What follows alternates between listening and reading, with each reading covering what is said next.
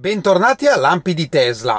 Oggi cominciamo con una notizia che riguarda in particolar modo gli Stati Uniti, ma voglio raccontarvela prima che venga presa dalla stampa italiana e ovviamente riportata con superficialità. Cominciamo da una piccola introduzione per capire meglio. Quando un'auto ha un incidente oppure viene allagata, per esempio, in un uragano, l'assicurazione può decidere se renderla non più utilizzabile, quindi da rottamare. E in inglese, insomma, nel mercato americano, questa procedura si chiama totaled. Quando una macchina è appunto totaled, non è più utilizzabile, quindi l'assicurazione la prende e la mette all'asta. Ora c'è dietro tutto un certo mercato per cui le assicurazioni eh, creano questo tipo di auto da demolire in maniera abbastanza, diciamo, semplice, anche se il danno non è superiore al valore della macchina, ma questo è un altro discorso. Quindi cosa succede? Che officine specializzate, meccanici, chi volete voi, appassionati, comprano queste macchine all'asta, le mettono a posto per poi rivenderle per profitto, per tenerle, per farci quello che vogliono. Quando fanno questa procedura devono tornare in motorizzazione, che si chiama DMV, per farle riomologare. Ovviamente vengono omologate per quanto riguarda la parte di dinamica di guida e la sicurezza dell'auto. Quando avviene questa procedura, comunque sul certificato di proprietà, che si chiama title, rimane la scritta Savage, cioè le macchine con il Savage Title vuol dire che prima erano da rottamare, poi sistemate, eccetera, eccetera, perché rimane ovviamente una tutela anche per l'eventuale acquirente che comunque sa che quella macchina è stata eh, riparata dopo un danno consistente, il che non vuol dire niente, eh, sono macchine normalissime, semplicemente riprese e riparate. Che cosa c'entra Tesla in tutto questo? C'entra perché nel 2020 Tesla ha deciso, per motivi di sicurezza, ma ci arriviamo, di vietare la ricarica ai supercharger delle macchine appunto con il Savage Title.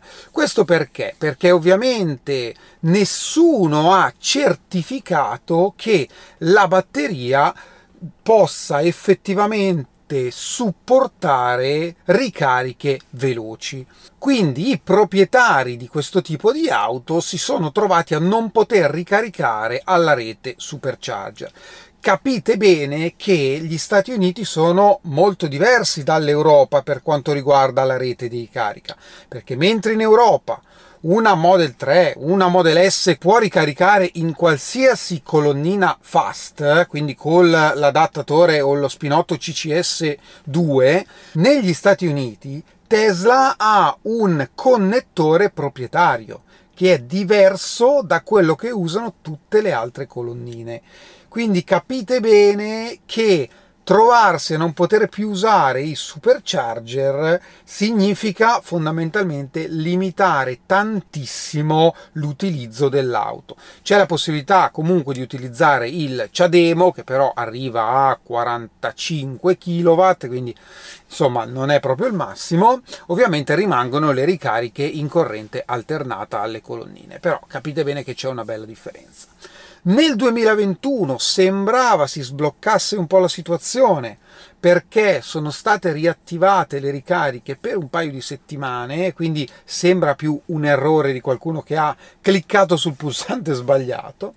Ora invece sembra che, questo si è visto da un codice eh, del, del software, sembra che Tesla stia effettivamente implementando una procedura ufficiale di certificazione delle auto con il Savage Title. Non si sa quanto costerà, in che cosa consisterà.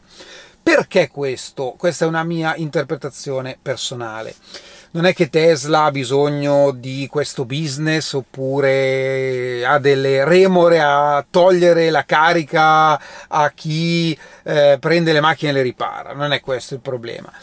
Il problema secondo me è proprio una questione di pari opportunità. Cosa vuol dire? Che la strada dell'apertura dei supercharger anche negli Stati Uniti, ma questo è stato dichiarato apertamente da Tesla, è ormai intrapresa.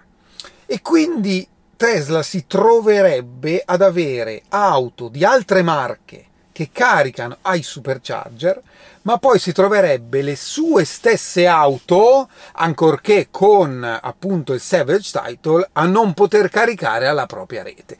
Quindi secondo me per salvare capra e cavoli si è inventata questa procedura che secondo me è correttissima, dove eh, il proprietario, eh, se vuole comprare o se vuole eh, proprio eh, riparare la macchina per poterla riutilizzare, magari la batteria è assolutamente intatta, eh, sistema la macchina, la fa omologare dalla motorizzazione, poi la porta in Tesla e Tesla la certifica come eh, sicura per essere ricaricata ad alta potenza. Ecco, secondo me è una mossa intelligente da parte di Tesla proprio per andare a sanare questo zona grigia che si era andata a creare. In Europa io non ho mai sentito di problemi di questo tipo, ma secondo me anche per il fatto che ehm, ancora questo tipo di mercato eh, ha veramente numeri ridottissimi, almeno per quello che ho potuto sentire in giro abbiamo parlato dei nuovi colori della Model Y che uscirà da Berlino, in particolare il grigio e il rosso. Io voto il rosso, eh, 100%. Ecco qui una foto della prima eh, Model Y con il nuovo grigio e tra l'altro nello sfondo se ne vede una con eh, il vecchio grigio, quindi si può fare subito un paragone. È un colore un po' più chiaro, è un colore che già esisteva sulle prime Model 3 negli Stati Uniti e sulle Model S.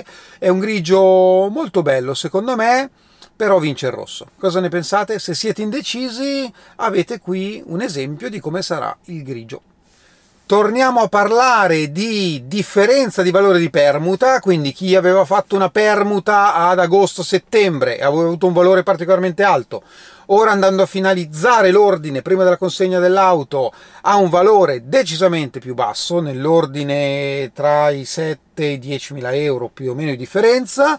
Io avevo fatto un video dedicato a questa problematica, avevo anche detto che Tesla comunque nella gestione della, dell'eccezionalità del mercato dell'auto poteva comunque uscirne a testa alta eh, riconsegnando la caparra di 250 euro. Ringrazio Giuseppe che mi ha scritto scritto raccontandomi quello che gli ha detto l'advisor e non è il primo e l'unico che sento, dove sembra che a fronte di eh, una valutazione particolarmente bassa, eh, l'advisor gli abbia confermato che in caso di annullamento dell'ordine gli verranno restituiti 250 euro. Sinceramente sarebbe la mossa più corretta, quindi se anche voi siete in questa situazione e effettivamente vi vengono restituiti i soldi fatemelo sapere così diamo una notizia eh, ufficiale e concreta. E ora abbiamo due nuovi proprietari. Il primo è Bruno che ha ritirato la sua Model Y Long Range bianca. Eccola qui una foto bellissima. Complimenti e grazie mille. Mi ha detto che io sono il primo a cui ha, scritto dopo il ritiro, quindi complimenti davvero. E poi vi ricordate la storia di Max che avevo raccontato della Sardegna, doveva ritirare settimana scorsa, il giorno prima, dopo che lui aveva prenotato tutto, gli hanno detto no, la macchina non c'è, ecco Tesla non si è comportata proprio bene, finalmente l'ha ritirata oggi e ci siamo incontrati perché ovviamente sei imbarcato eh, da Livorno e vi faccio vedere un piccolo video. Dai, ed eccola qui Max, la tua Model Y long range appena ritirata. Ma come è andato il ritiro? Bene. Non è che te l'hanno spostato ancora? No, la settimana scorsa? No, no, no. È andata benissimo, è stato bellissimo. Ti piace? Come è andata? Bello? Hai fatto eh. già più di 100 km? Ti dico che non me ne sarei mai aspettato una cosa del genere, anche come la guida, la comodità, i sedili sono coinvolgenti. Bene. Eh, Divertiti, eh. Speriamo. Adesso riparti per la Sardegna. Eh. Salutami la Sardegna. Ci vediamo da te la prossima volta. Quello sì. Ci conto, eh? Sì, sì, per me va benissimo. Grazie Max. Grazie a te. Beh, allora secondo voi era contento? Eh, secondo me era molto molto contento. No, davvero è rimasto molto soddisfatto dell'auto. Comunque devo dire che la qualità costruttiva è davvero davvero alta. Poi lui viene da Mercedes e mh, mm, gli è piaciuta davvero tanto la macchina. Quindi complimenti anche a te Max e goditela e la prossima volta ti vengo a trovare io in Sardegna. Prima di concludere oggi devo ringraziarvi davvero tanto perché abbiamo raggiunto i 3000 iscritti. È importante, non è importante, ma è un numero. Eh, però per me la cosa davvero importante è vedere che comunque a parte gli iscritti al canale eh, le visualizzazioni dei lampi in particolare perché sono costanti e giornaliere eh, mantengono un certo trend che è sempre in salita. E soprattutto nelle statistiche io vedo che la maggior parte di chi guarda i lampi è iscritto al canale. Per me la cosa importante nel canale e lo sempre stato e sempre lo sarà sono la coerenza e la costanza eh, non è facile, ma lo faccio volentieri perché è una mia scelta e mi piace davvero, come ho già detto altre volte, la community che si è creata.